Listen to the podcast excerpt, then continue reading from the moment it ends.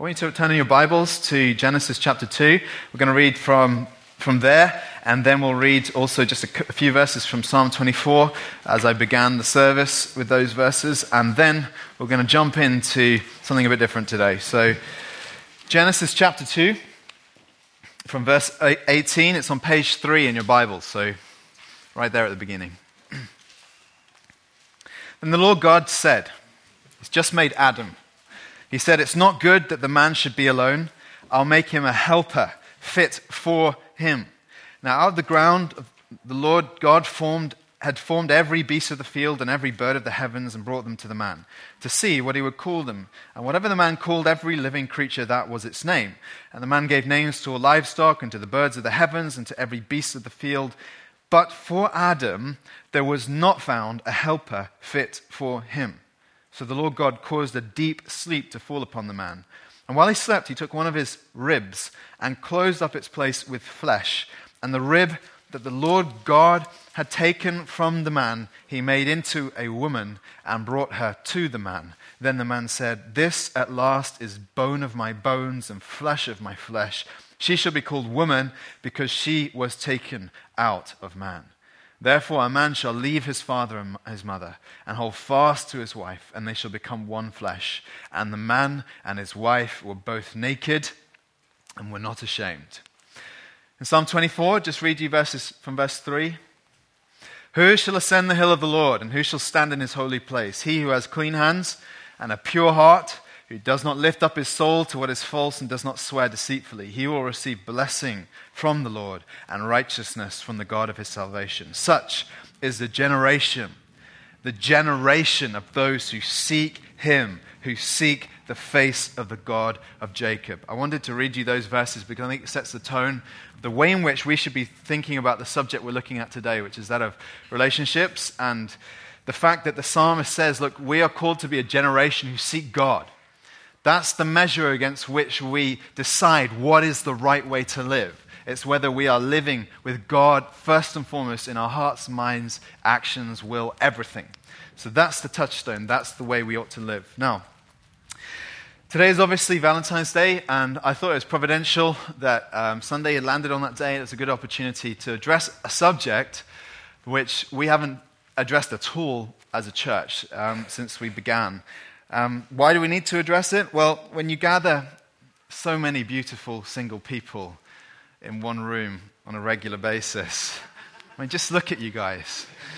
Um, eventually, you're going to run into problems and, and questions and the need to address things that um, otherwise, you know, that, that really have to do with your walk with God in a, mo- in a profound way. And so I want to just quickly answer the question, why are we doing this? Well, negatively, it's because, the, and by the way, I've got a lot to say to you guys, so I'm going to be moving at a rapid rate today. It'll be less inspirational, more teaching, and I'll just be moving as quickly as I can. So by all means, you can download it later if you feel like um, you haven't understood, or you can ask me questions as well. So I think at the end of this, when I finish, we'll, we'll have a just five, ten minutes break, and then I'm just going to stay here at the front, and if you guys want to come and sit at the front, and we'll just do some kind of Q and A discussion at the end if you want for twenty minutes after the service. But here we go. Why are we doing it? Well, one, the potential to sin is very great. You think about it, all the sin in your life is is relational in the most fundamental level. So the deeper the relationship, the greater the potential for harm. And it's just a fact that it's in this area of our lives that we are prone to make the biggest mistakes and do the worst things. Then you throw in some of the added dimensions of our corrupt flesh, as the Bible calls it, our sinful nature, and particularly in the area of our sex life and sexuality, temptation, all that kind of stuff, desire. You throw in that element. You throw in also the element of culture and the fact that we live in a world that has badly got this wrong. I mean, I defy anyone to come to me and tell me that the Western world has got its head screwed on when it comes to relationships and marriage. What a mess we are in. You throw in all these elements, and what you end up with is a place where Christians are, are going to find the, it's the hardest, and many often, to walk with God in a pure way. And we're called to radically be different from the culture in which we live, towards holiness. So that ought to be the measure against which we look at our lives. So that's the negative side. Positively, I would say this. This is why I read to you from Genesis two to begin with. The potential for good is enormous uh, when we get this right. And I mean that both in terms of being single and being married, that when we when we seek to honor God with our sexu- sex and sexuality and our relationships, the potential for fruitfulness in your life Uh, can rise exponentially as you walk with him and honor him in this area. Marriage is part of God's creative design, the Bible shows us. That's why we read Genesis two. Part of his plan for extending his kingdom in the world. And therefore, who, how, and when you marry is something God is very much interested in. And it's also one of the most sanctifying relationships that you can enter into. Ephesians five talks about um, the fact that Jesus is purifying his bride, the church, for himself. And it gives us this clue that the marriage relationship can be the most powerful tool that God allows you to enter into by which he produces holiness in your life, if indeed God calls you to marriage. And therefore, for these reasons, the stakes are very high and the potential very high and the possibilities, well, only God can tell what you might do if in this area of your life. And so I want you to understand that this really, I don't think I exaggerate when I say I think that there can be eternal consequences for how we conduct ourselves in this part of our life, both in terms of our fruitfulness in this life, our joy in this life, what we do, where we go, how we live. All those things are impacted by this part of your life. And therefore, I want us to deal with it. If you are already married, please, please don't tune out. Um, I'm not going to be looking at marriage today, but we're a family, right? Which means that when you have single people or dating people in your home, your job is always to be helping to disciple them as they are discipling you, that we are meant to be a family. And therefore, the more we're with clear thinking on this issue, the more help we can be to one another. And if you want to have kids, even more important. Well, let's jump in. I'm going to ask three questions today, which should help us just to navigate our way through this topic. And sadly, I won't be able to deal with anything in enormous depth, but I'll do my best. So the first question I want to ask is, should you marry? I do not want to assume from the outset that everyone here is called to the married life. Why not? Well, for one thing, the, the Bible shows us that there are people who, who are not allowed to get married. I mean by that that you may find yourself, or may already be in the situation, I don't think this is true of any of us, but it may one day be true, where if your marriage has gone wrong and you've divorced for reasons which the Bible says are illegitimate, then the counsel of the scriptures to Christians is that you you you must remain single. It's a hard teaching, but it means that when you're in that condition, you have to pay all the more attention to what God wants for you in your singleness. More likely, however, is that some of us are going to be in the situation where we're in fact being called to the life of singleness. I felt a cold shiver run down the spines of many people. In First Corinthians seven, Paul's addressing the whole issue of marriage and singleness, and he says, I wish that all were as I myself am. What does he mean? He means unmarried. He was, I wish you were all like me. Why? He says, each, each has his own gift from God, one of one kind and one of another. Now, here's the important thing here. When Paul says that each has his own gift, and he's talking here about the gift of being single, he uses the same word that he uses elsewhere to talk about the Holy Spirit gifts, the spiritual gifts like teaching and prophecy and miracles and faith and all these kinds of things. So Paul says that the gift to be single is a spiritual gift that comes from God, a special divine enabling for the task of living a single life to the glory of God and the furthering of his kingdom. Jesus also addresses this issue in Matthew nineteen. He says that there are eunuchs who've been so from birth. You remember a eunuch was a person who'd been sort of castrated and therefore was unable really to marry and to have children. They would not marry because they could not have children. And they said that there are some who've been eunuchs who've been so from birth. They had a birth defect. There are some who are eunuchs who've been made eunuchs by men. So people, someone did it to them. And then he says, there are also eunuchs who've made themselves eunuchs for the sake of the kingdom of heaven. And I don't think he means literally and physically. I think he means in a spiritual sense, that a person has decided that I'm going to sort of kill this part of my life, the desire to be in a permanent monogamous married relationship with someone. And he says, let the one who is able to receive this, receive it.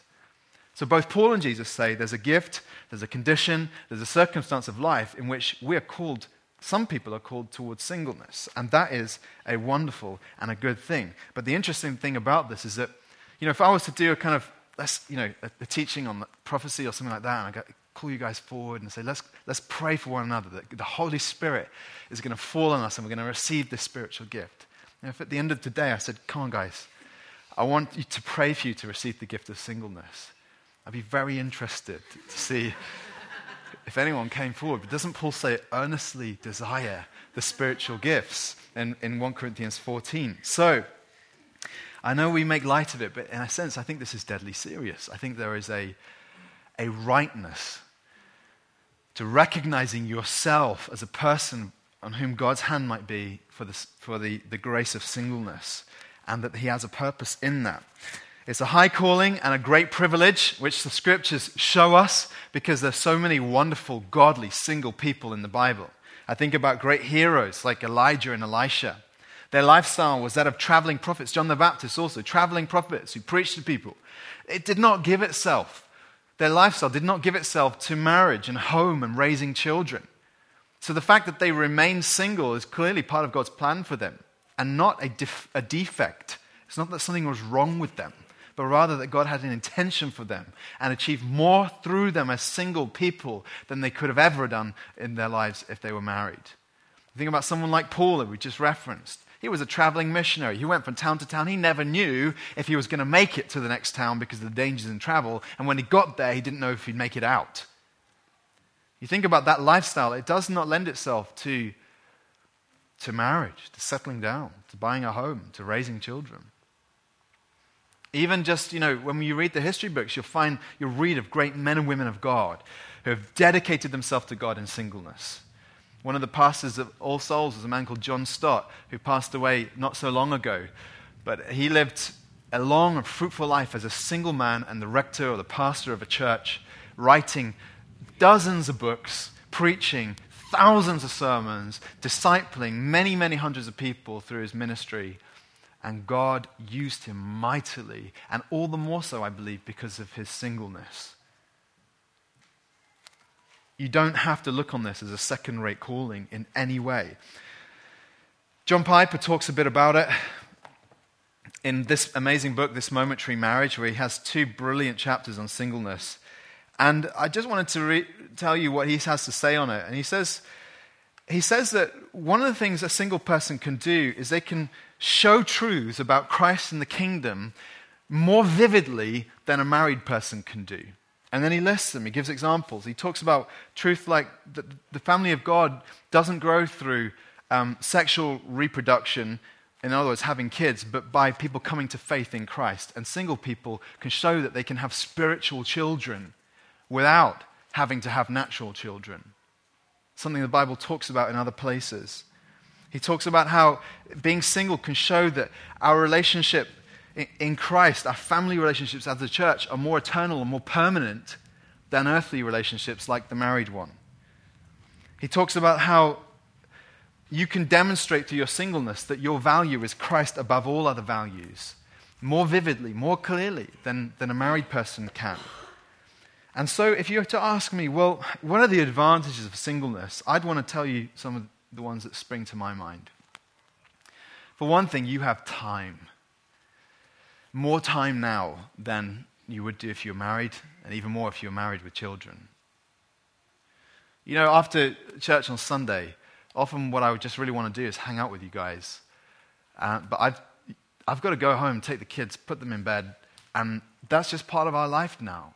And we, we have to adapt as a family to that. Whereas single people, you can invest your life into other people more intentionally, with more time and energy. You can do all that stuff, and there's no, there's far fewer limitations on your time.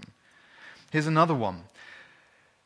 Sing, as a single person, you can have a single-minded focus on Christ. This is what Paul talks about in First Corinthians seven, where he I referenced, I just mentioned this chapter to you a minute ago, but he says a little bit later on, he says, I want you to be free from anxieties. He says, the unmarried man is anxious about the things of the Lord, how to please the Lord, but the married man about worldly things, how to please his wife. And then he reverses it, says, the unmarried woman is anxious about the things of the Lord, how to please the Lord. And the married woman had to please her husband. In other words, when you're in a relationship, you're going to have multi- more focus, more focus, I don't know how you say that in plural, but more things to focus on in your life. Whereas when you are single, you can devote yourself to Christ in, an, in, a, in a completely single-minded way. Time, single-minded focus. Here's a third one, availability to others for mentoring discipleship. Here's a fourth one, it's easier to take risks. I think that's what Paul was talking about here in this chapter. I wish that you were all like me. Why? Because I can live a life of reckless abandon. Ultimately, if I die, there's no one who's dependent upon me in that, in the way that a spouse might be or children might be. Now, I've met people who have lived like this. I think about, you know, a couple of months ago, we took up an offering for the work of this missionary, Steph, in Lebanon, who wants to give the gospel to all these maids who are like slaves in, in homes in, in Beirut, maids from, you know, other parts of the world. And Steph has been in the Middle East for twenty-five, thirty years now, unmarried, absolutely devoted to Jesus, and amazingly fruitful. And I think that her life and lifestyle is not really possible for a married woman. I admire her. I have the highest admiration for who she is and what she does. And she's not the only person living like that. It's easier to take risks. It's easier to be in a situation that's potentially dangerous for Christ and for the gospel. And I think also, I'd add this fifth one, that you may even have greater rewards in the long run. You know, when Jesus says to his disciples, he says that basically if you give stuff up, you get more back in return.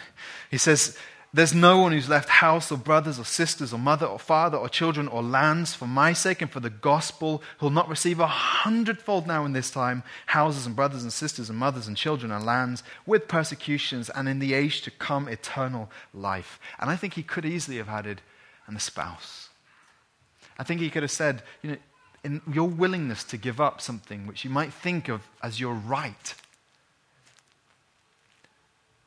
God is not going to allow you to lose out in the long run. How would you know if you were called then to singleness? Some things might be true of you. One thing, you might actually have a sense of the calling to it. Um, Paul says in First Corinthians seven, only let each person lead the life, lead the life that the Lord has assigned to him and to which God has called him. So it might be a sense that the Holy Spirit is saying to you, this is the calling I have for you. You need to willingly accept it and embrace it. That might be one thing.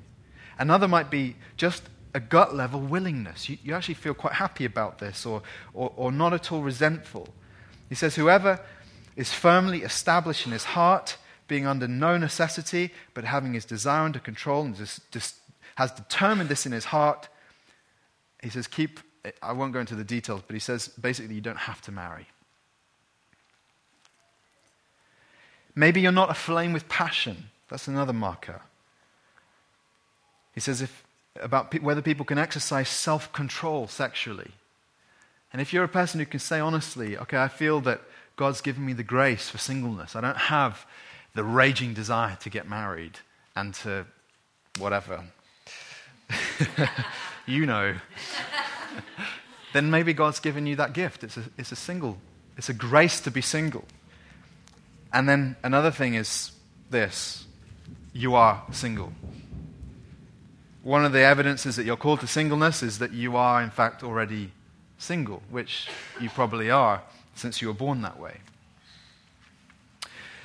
I mean to say that sometimes the gift is the condition and they, they come together, that whilst you're in a single state, don't waste it.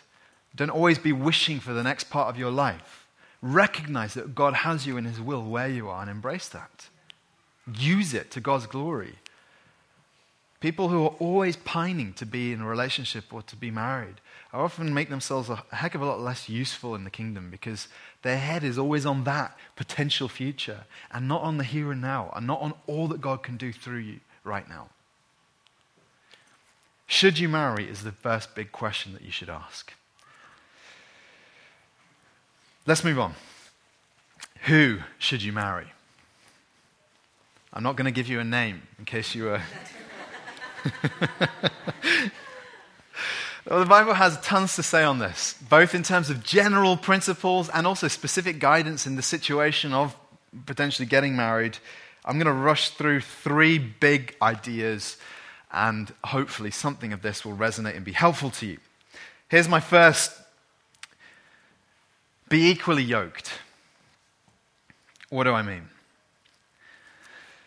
In Second Corinthians six, Paul's talking about this. He says, do not be unequally yoked with unbelievers. He's talking using the picture of two animals walking side by side in a field with a yoke, a, mat- a wooden yoke across their shoulders that bound them together and allowed them to walk in partnership as they, for example, plowed a field. We could think today maybe of the situation of rowing a boat. Have you ever been in a rowing boat with an oar on each side? To be equally yoked in that situation would be to have two people of equal strength rowing each of the oars. If you're unequally yoked, you spin around in circles and go nowhere. If you're equally yoked, then you make progress. So this is the picture that the Bible says. It says very clearly, do not be unequally yoked with unbelievers. I think this is one of the most important things I could say on this subject. If you get nothing else from what I have to say today, remember this, that if you're a Christian, the one thing that you have to be absolutely certain of is that God has called you only to consider marrying another Christian. I've seen people who've gone astray on this area because they've entered into relationships with non-Christians, and more often than not, in fact, one hundred percent of the time, it begins to take a toll on their walk with God. I would say it is impossible to enter into a relationship which you know that Jesus isn't pleased with and still walk closely with Jesus. Now you might come back at me and say, well, what about all those people who are married, where one per, one side is a Christian, the other side's not? I say, well, often you don't, you don't know the situation, and maybe that they were married as non-Christians, and one of them became a Christian. And Paul has very clear instructions on what they should do in that situation. But friends, if you're not married, that is not your situation. God has a special grace for people in that circumstance. But if you're in a situation where you are deliberately choosing a, to enter into a relationship with which Christ is not happy, then you cannot expect his favor upon your life, and you cannot expect to have an uninterrupted walk with him. It's impossible.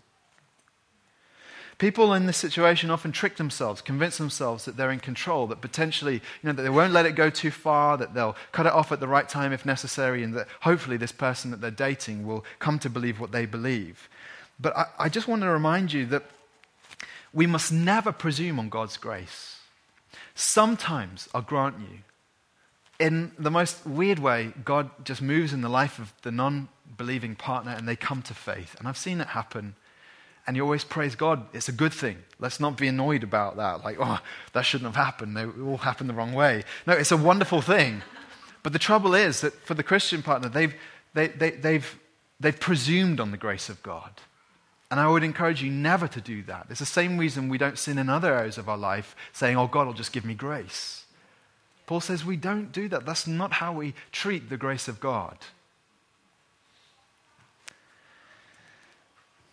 If you go wrong here, everything else begins to get a mess in your life. The implications of being with a person who's not a Christian are far-reaching. This is why Paul says, do not be unequally yoked, because a yoking reminds us that the marriage relationship, if you're going in that direction, is a covenant relationship. A covenant is a promise and an oath built upon conditions, on commitment you've made to one another before God, and is the deepest, most binding relationship on earth. It's the same way, by the way, that God relates to us. The same kind of relationship, a covenant relationship. That's why the Bible talks about Christ marrying his church. So if you deliberately enter into a covenant, then it's so more, much more important that you enter into one which is wise and good and helpful to your spiritual life. When animals are yoked side by side, they become co-laborers in the field, and they're achieving the same mission together. That's what marriage, a picture of what marriage should be for the Christian. A team, like Adam and Eve, a helper fit for him. You and your future spouse laboring together for the kingdom of God. That's why when Jesus says that we should seek first the kingdom, I want to put it to you that it's impossible to seek first the kingdom and also try and join yourself to someone who doesn't share that single life goal. Your life will be split, and you'll be in danger of even losing your passion. It affects your calling. It affects your children. It has eternal ramifications. And I say this, and this might surprise you. I think that this does apply, of course, to marrying an unbeliever, but I think it also applies to a Christian marrying somebody who just is lukewarm. If you love Jesus, I think you should be careful who you marry. I think, I'm not saying that you have to marry somebody who's been walking with him for a certain number of years, reached a certain amount of maturity in the faith. I don't think that's it at all. I think Matt Chandler is very helpful on this. He says it's possible for you to marry someone who's a new believer, providing that you look at the trajectory of their life. What's their trajectory? Are they a person who is walking into deeper maturity and deeper intimacy with Christ? When you marry somebody who is flatlined or is walking away from Jesus, it will affect you. It has to affect you.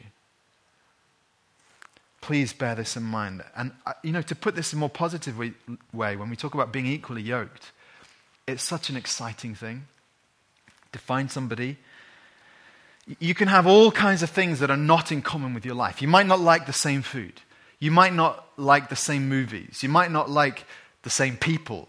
But if you both love Jesus the same to the same degree and walking in the same direction in terms of the kingdom, you can have an awesome marriage. That's what equal yoking looks like. Here's my second thing on who you should marry. It shouldn't really surprise you, this one, but I would say this. I think it's important to say, be attracted. Now this is a hard one because there are seemingly mixed messages in the Bible. The Bible affirms sexual desire, beauty, and love. God created those things. But it also speaks common sense, like in Proverbs thirty-one, where he says, beauty is vain. There's a problem when your marriage is built entirely on that kind of attraction.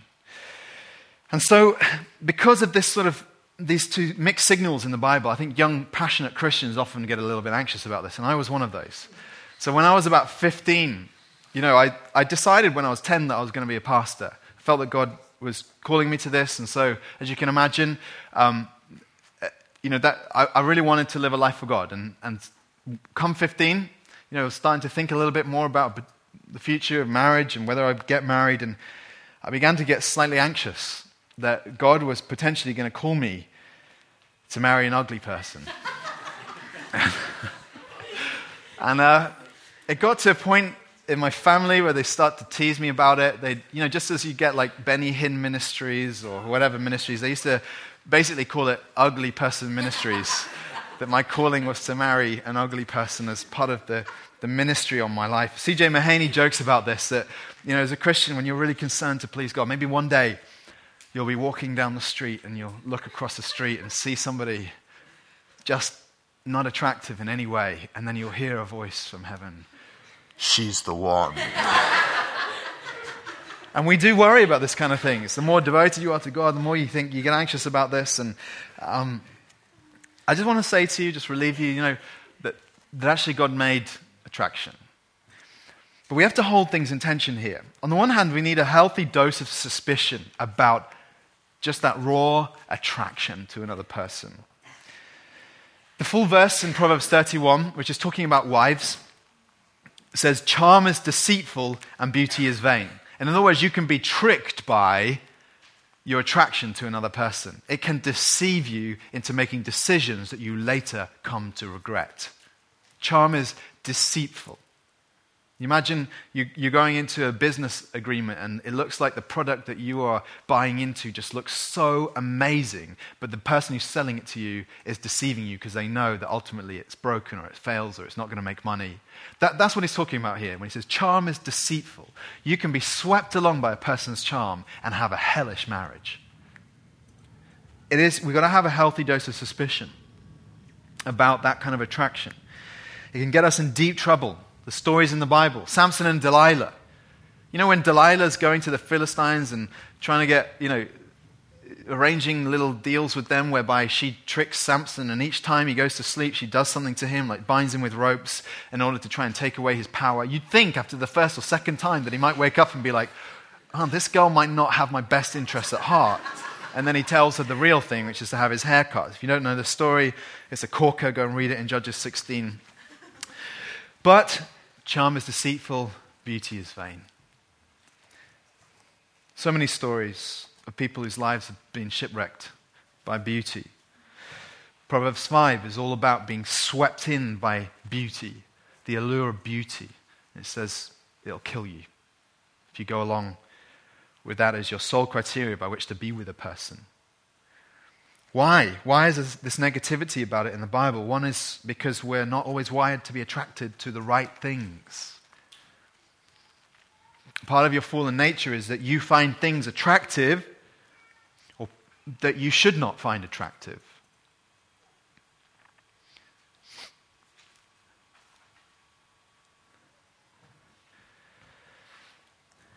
Another aspect to this is that the Bible shows us that I, I think that whilst we don't really need to be convinced to marry someone we're attracted to, I think this is why the Bible speaks negatively of it, because it's trying to bring a corrective to a natural tendency, which is to rush into something with a person who you find just hot. So whilst I want us to have a healthy dose of suspicion, I think the other side has to be said, that the Bible also affirms marital love and attraction. I think about a story like Isaac and Rebecca. Well, it's a beautiful story in Genesis twenty-four and on. It says of Rebecca that she was, and I quote, very attractive in appearance. I like that because it's saying that beauty is not just a subjective thing. There's a degree of subjectivity to it, but if God said she's attractive, then there must be something objective about beauty. Interesting, isn't it? And it goes on to say a little bit later in that chapter that Isaac loved her. And I think that these two things are not entirely unrelated. She was attractive and he loved her. His heart was given to her. The song, in Song of Songs, uh, chapter seven, you see it, well, all through the Song of Songs, it's just a, a, a song about love. And he says things like this: I will climb the palm tree and lay hold of its fruit. In other words, I'm going to grab their body and have my way with my spouse. In Proverbs five, let her breasts fill you at all times with delight and be intoxicated always in her love. And he says, it's in the context of saying, drink from your own cistern. In other words, don't go to other people's wells. You've got your well, your spouse. Drink from it and be satisfied in the love that you have in your marriage. And the only way that's possible is if there is some way in which you guys are attracted, drawn to one another in love. So obviously this is an important thing. So let's just put aside the notion that you need to just marry someone who you find horrifically unattractive. Attraction is important, but I want to offer you three little provisos as I close this bit. I think attraction, for one thing, grows with commitment. You're probably too young for this, but there was a band called D C Talk who used to sing love as a verb. And it's so true. To love somebody, even in attraction love, even in erotic love, is a doing word. It's something you engage in volitionally with your will, because it does not keep going automatically. I know when I was um, when I was dating C, it will shock you to believe this, but I had, at various stages in our early relationship, I had severe doubts about whether we should get married. And sometimes questions about whether I was attracted to her. I mean, I look back now, I think, what was I thinking? It's ridiculous. But at the time, you know, it's part of being a millennial bloke is that you have crippling anxiety about whether you might, you know, find someone else that's more attractive or something like that. All these things go through guys' heads, and or anxiety about whether this is the way it should be, or whether I love her the way I ought to love her, or with enough deep, passionate love. And I just found that the more I was committed to her, the more my love grew toward her. So there came points in our relationship where I had to just make the decision in my heart, commit to this. And it was only actually in stepping forward like that that I found my doubts began to evaporate and my love began to grow. It's a weird counterintuitive thing because the culture puts it the other way around, says your commitment must be dragged along by the degree of emotion you feel. It doesn't really work like that in real life. And if that's all you have to go on, I'm afraid it's going to run out at some point. And then what will you have? The choice to love actually allows attraction to grow in a context free from anxiety and doubt. Anxiety and doubt kills love. Make a choice, in other words. That's one thing I say. Attraction grows with commitment. I probably haven't got time for this, but in, in Ravi Zacharias' book, I, Isaac, Take Thee, Rebecca, he tells a brilliant story about his older brother entering into an arranged marriage. Uh, and he was living in Canada. They sent all these letters to um, an auntie in India, and they'd send back all these profiles that before online dating ever took place. And just towards the moment when he'd narrowed it down to the right one who he thought he was going to marry, um, Ravi and all the family used to joke a lot around the dinner table about all these girls and about what was about to take place. And it got to the point where the older brother was um, getting gonna, about to fly to India to go and meet this woman for the very first time. And Ravi tells a story, and he says, he, he says to him, I don't want to challenge anything you're doing, but I do have a brief question. What are you going to do when you arrive in Bombay, come down the jetway and see a young woman standing there with a garland in her hand and say to yourself, good grief, I hope that's not her. I hope that's somebody else. Or she looks at you and thinks to herself, I hope that's not him. I hope that's his brother. What on earth will you do? Are you going to take her aside, talk it over, and then make an announcement saying, we have met. We will not be proceeding with our plans. Will you get on the telephone or write letters to everybody and say, folks, we've met. The wedding is off. My brother just stared at me. He said, are you through? Or maybe, are you through? So, I told him that for the moment I was just awaiting his answer, and then he said something that was absolutely defining for him. Write this down and don't ever forget it. Love is as much a question of the will as it is of the emotion, and if you will to love somebody, you can. I believe that with all of my heart. It's the hardest thing to hear when you're a single person because you want to be swept up in the Hollywood romance. But it's true that the will to love somebody enables you to love them. So whilst attraction is important, bear in mind, firstly, that attraction grows with commitment. Secondly, that attraction deepens with knowledge and character. I love my wife more now than ever before in the last twelve years that we've known each other. And I say it without even a fraction of hesitation in my mind or my heart. Because I know her more now than I did when I first met. I think about how shallow our knowledge of each other was, even up to the point where we made our vows. And we've changed a lot over the years. But I'm more attracted to her now than ever before. And it's different in flavor and character than it was when we first got married. But it's better. It's sweeter. It's more rich and enjoyable. So don't let this be the dominating thing about anxiety, about whether you're attracted to the person enough or not. And I say this as well, a last thing on this point. Attractiveness grows as you pour love and affirmation upon the other person. In other words, the more you decide to love a person, the more attractive they become. It's a weird thing. But they grow in security in your love, and they become more unguarded, more open, more delightful to you. You know, all the things that separate us, like our insecurities and our guarded walls that we put up and all that, those things grow in a situation in which you are not fully sure whether you love each other, which is why cohabitation doesn't work. Because whilst people may have been drawn into it through the emotion, they don't have the commitment. And so eventually there's always a shadow of a doubt. Will we remain committed to one another? And in that situation, attractiveness and attraction begin to die. But in a situation where you covenant to the other person and decide that I will make you my spouse, and there is never the question that you would ever, ever separate or love another, in that situation, not only does attraction grow, but attractiveness grows. as the other person grows more and flourishes more under the covenant love that you have committed to them. Who should you marry? Well, be equally yoked, be attracted. Here's my last thing. Be wise. Wisdom on this cannot be overstated. And for brevity, I just want to recommend two things. First, let your criteria be shaped by the Bible. Guys, there is plenty in the Bible on what a good wife looks like, but particularly for Proverbs thirty-one, it demands its own preaching series. I'm not going to go into it now. Women, I think you can learn what a good husband looks like by looking at the characteristics of elders in chapters like Titus chapter one and First Timothy three.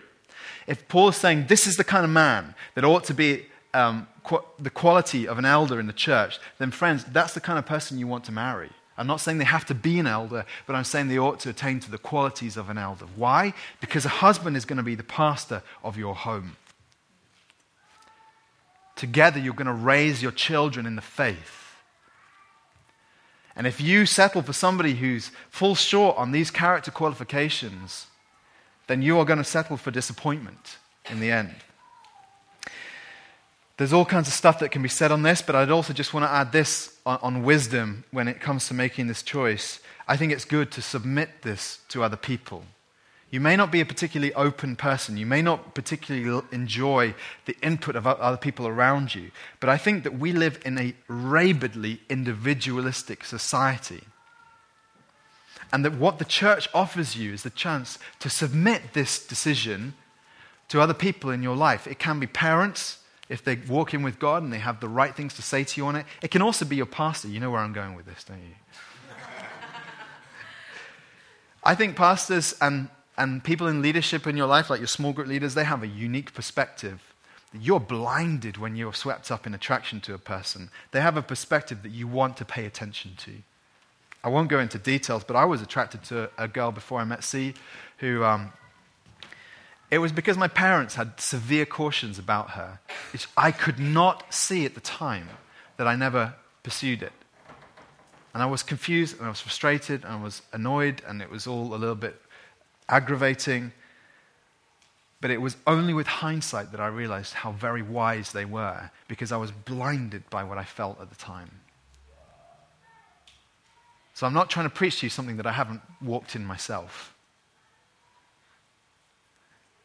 Part of wisdom is bringing in the voices of others, even in something so intimate, so precious as the marriage relationship.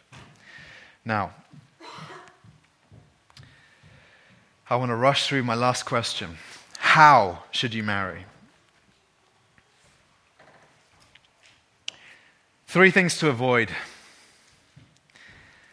Avoid the sin of making an idol of love or of the beloved. It seems to me that romantic relationships have the potential to ensnare you in idolatry more than most things in our lives. Why? Because it's so precious to our heart. Our heart is moved. And an idol is basically anything you put before Jesus. So if you, you're saying to yourself, if I could have that, or if I could have them, then I'd be happy, then there's a danger that that thing or that person is becoming an idol to you. And so it's very easy to see how the beloved can become an object of worship. In what ways? Well, think about it like this. Think about how your thought life can be dominated by a person. It's all you ever think about, and not Jesus and other aspects of your calling, your thoughts, your mind. Think about how your emotions can be determined by their behavior towards you. They smiled at me. They ignored me. And how your heart is, your, your emotional life is so affected by how one person treats you, and not your position in Christ, what it means to be a Christian. Think about your decision-making, how so, so many people begin to shape all their decision-making around a potential spouse, forgetting everything that Jesus has already told them. So they, suddenly they're making radical changes about their life direction, about their geography, about what they feel called to do, because they're so obsessed by this person. You think, well, okay, I understand that when you marry a person, you've got to align your callings. However, when you're jettisoning all the things that Jesus has already called you into for that person, then really you're saying them above Jesus, aren't you? So you can see how mind, heart, will, all can be engaged with another person more than you're engaged with Christ, which might, I would put it to you, is verging on idolatry. when you love them with all of your heart, soul, mind, and strength. All of your heart, soul, mind, and strength. The Bible everywhere tells you to put God first. It's the greatest commandment. Seek first the kingdom of God, Jesus says. Delight yourself in the Lord, Psalm thirty-seven says, and he'll give you the desires of your heart. I'd say that. Here's one sin to avoid. Avoid the sin of making an idol. Here's another. Avoid the sin of deliberately or, or, or carelessly stirring up love in others without right intention towards them. This is, I think, a particular hazard of the era we live in and the way people approach relationships. And this is one way in which you as Christians can stand out in a stark contrast to the world around you. What do I mean? Well, here's what I mean. There are two ways that you can end up with admirers. One is just through, you know, despite your best efforts, just because you're so really, really ridiculously good looking. This was my problem. It can be despite your best efforts. Or you can end up with admirers because of your unwise and de- even deliberately flirtatious behavior. And only you can answer what's going on in your life if you find that you have admirers or someone who's loving you. And I, I want to say we need to strive for innocence and godliness in the way that we treat other people who are single. And in particular, it's in, it comes down to this. Whether you're awakening love in other people. How do we awaken love in people? Well, this is not rocket science. It comes down to some very basic things. The amount of attention that you give somebody, the amount of time you give them, thoughtfulness, um, the depth of intimacy, conversation, and sharing of your heart with another person. All these things tell somebody they're special to you. Touch, sexual provocation, flirtation, one-on-one contact, whether in person or via text message, email, Facebook, all those things. Or just a failure to clarify, a failure to do the loving thing and say, hey, I'm actually not interested in you in that way. Why is this wrong? Well, the Song of Songs says, do not stir or awaken love until it pleases. In other words, there's a, there's a right time and season when two people are in the right stage of life and they ought to be married. But when you act towards a person to awaken love, whether in yourself or in them, out of season, out of time, or in a situation that's just inappropriate, then you are really sinning. And that's why Song of Songs keeps repeating this refrain, do not stir or awaken love until it pleases. Jesus put it like this, love your neighbor as yourself. I think it's a cruel thing to awaken love in another person that you don't have intention towards. And basically, it's, you do it because it feeds something in you. There's something satisfying about having people attracted to you. But it's at root a selfish thing to do if you don't have right intention toward them. And so it really comes down to this. I have, I have a problem with a couple of behaviors that are characteristic of our society, our age, our culture, that was not true across the world, not true through time. And it comes down to these two things. One is casual dating. Now, I understand that there is a, a degree of exploration that you have to enter into when you're considering marriage. But when I talk about casual dating, I mean stringing people along. I mean entering into dating that's sort of open-ended without any real intention or readiness to, to potentially get married to that person. When we were kids, my dad, you can ask him about it, he used to caution us, don't have a girlfriend until you're sure that you could potentially marry them. And I thought that was a really good principle by which to live. Joshua failed. When we were kids at primary school, we used to share a bedroom, and um, we'd sleep on bunk beds, and at night we had long conversations where I'd offer Joshua life advice. I was, I guess they were my first sermons, weren't they, Josh? And um, one night he opened up to me, really confessed, I think, that he, he had a girlfriend that day. So the story was that this girl had gone to all the boys at morning break and said, will you go out with me? No. Will you go out with me? No. Will you go out with me? No. Will you go out with me? She got to Joshua, will you go out with me? He said, yes.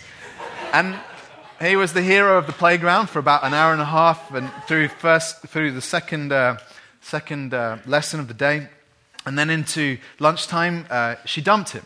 And um, for me, I felt like this was a great sin that Joshua had committed that day. And what unfolded was a long teaching session that night before we went to sleep on the importance, and remember we're both primary school age, but the importance that you only go out with a girl if you're sure that you could potentially marry her. I stand by that to this day. I think that saved him from a lot of heartache in the years to come. I think it's important that you don't mess people around. You don't string them along. It's, it's just selfishness, isn't it, to do that? And so I have a problem with casual dating. I also have a problem. And you know how Paul says in one part of his letters, he says, this is not the Lord, this is me. And that's kind of what I want to say to you on this, but I think God backs me up, is that I, I think I have a problem with intimate guy-girl platonic relationships. I've talked on this before. I always get a lot of stick, a lot of pushback, but I'm going to tell you exactly what I mean. I think that whilst we yearn for intimate friendships,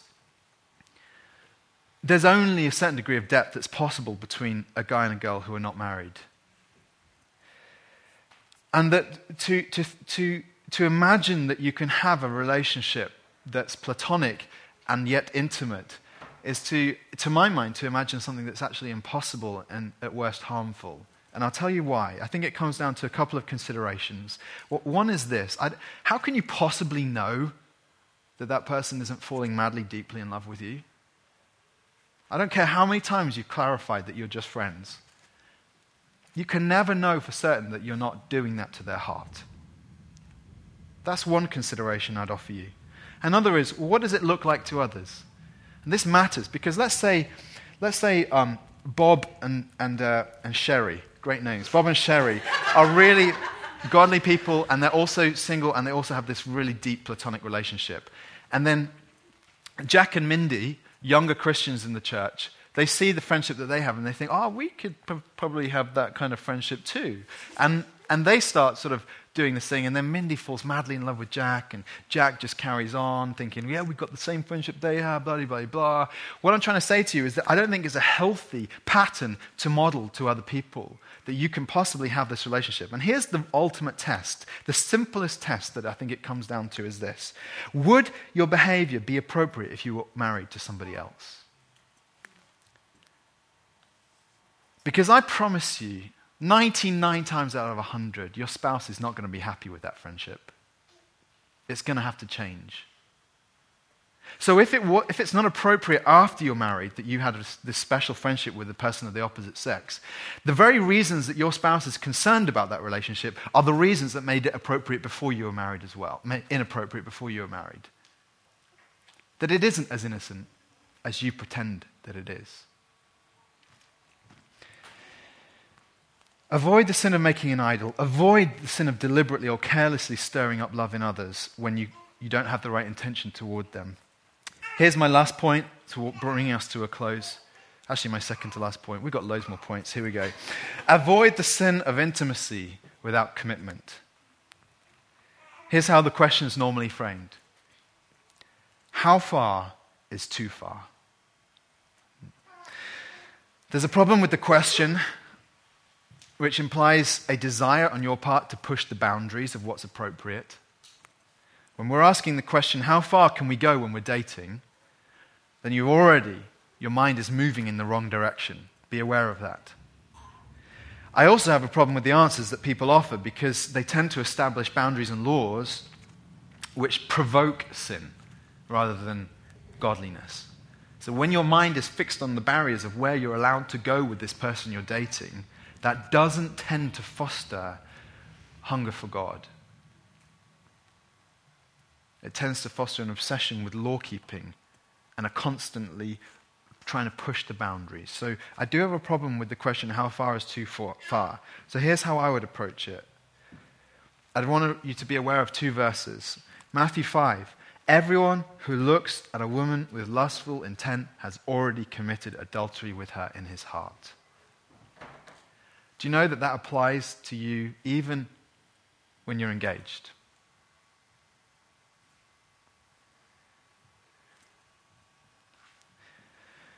When Paul's writing to Timothy, Pastor Timothy, he tells him, treat younger women as sisters in absolute purity. So here's what it comes down to. You are not married until you make vows. And up until that point, the person that you are dating is your brother or your sister in Christ. So what would you do with your brother or your sister?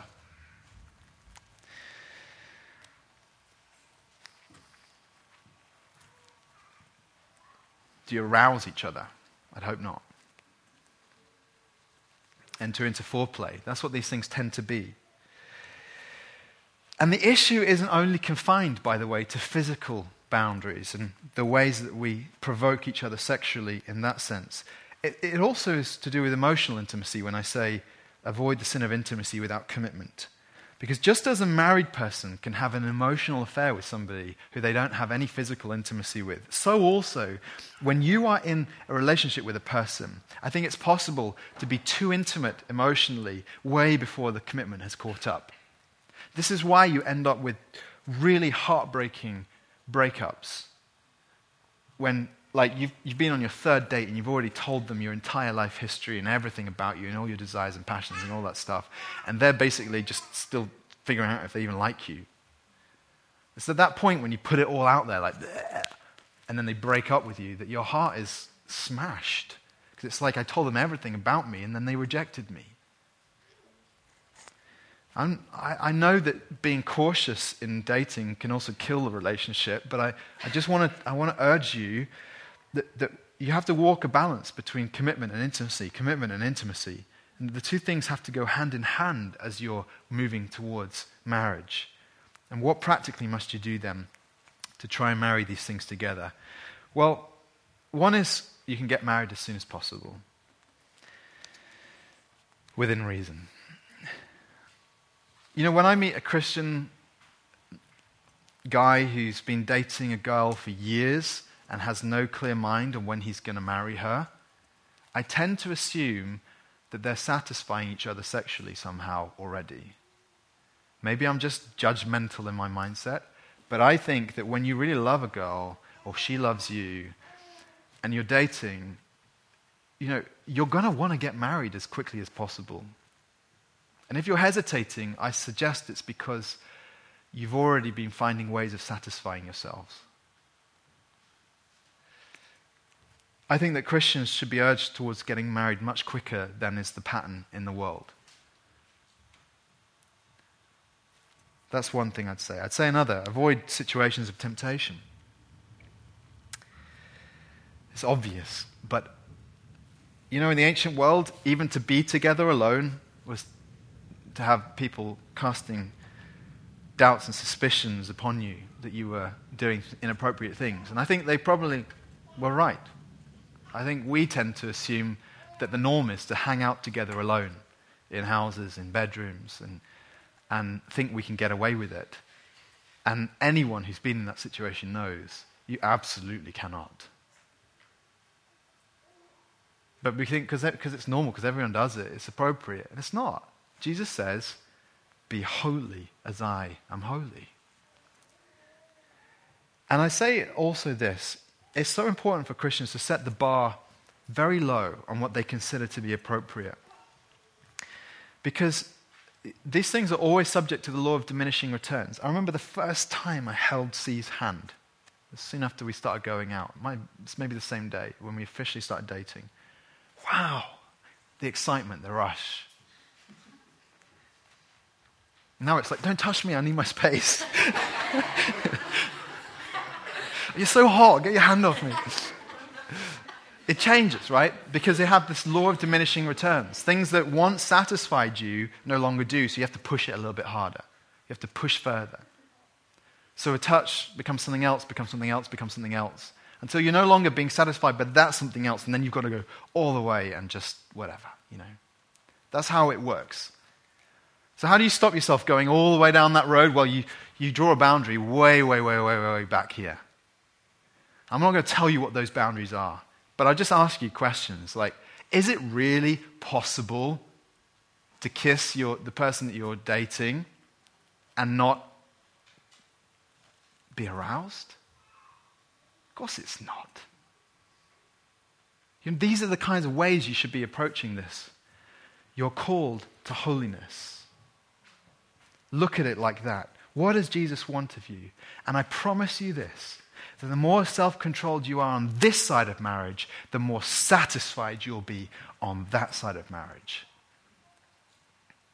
It always works that way. Friends, this has been a marathon session. You're doing really well. I want to close off with a mere seven points.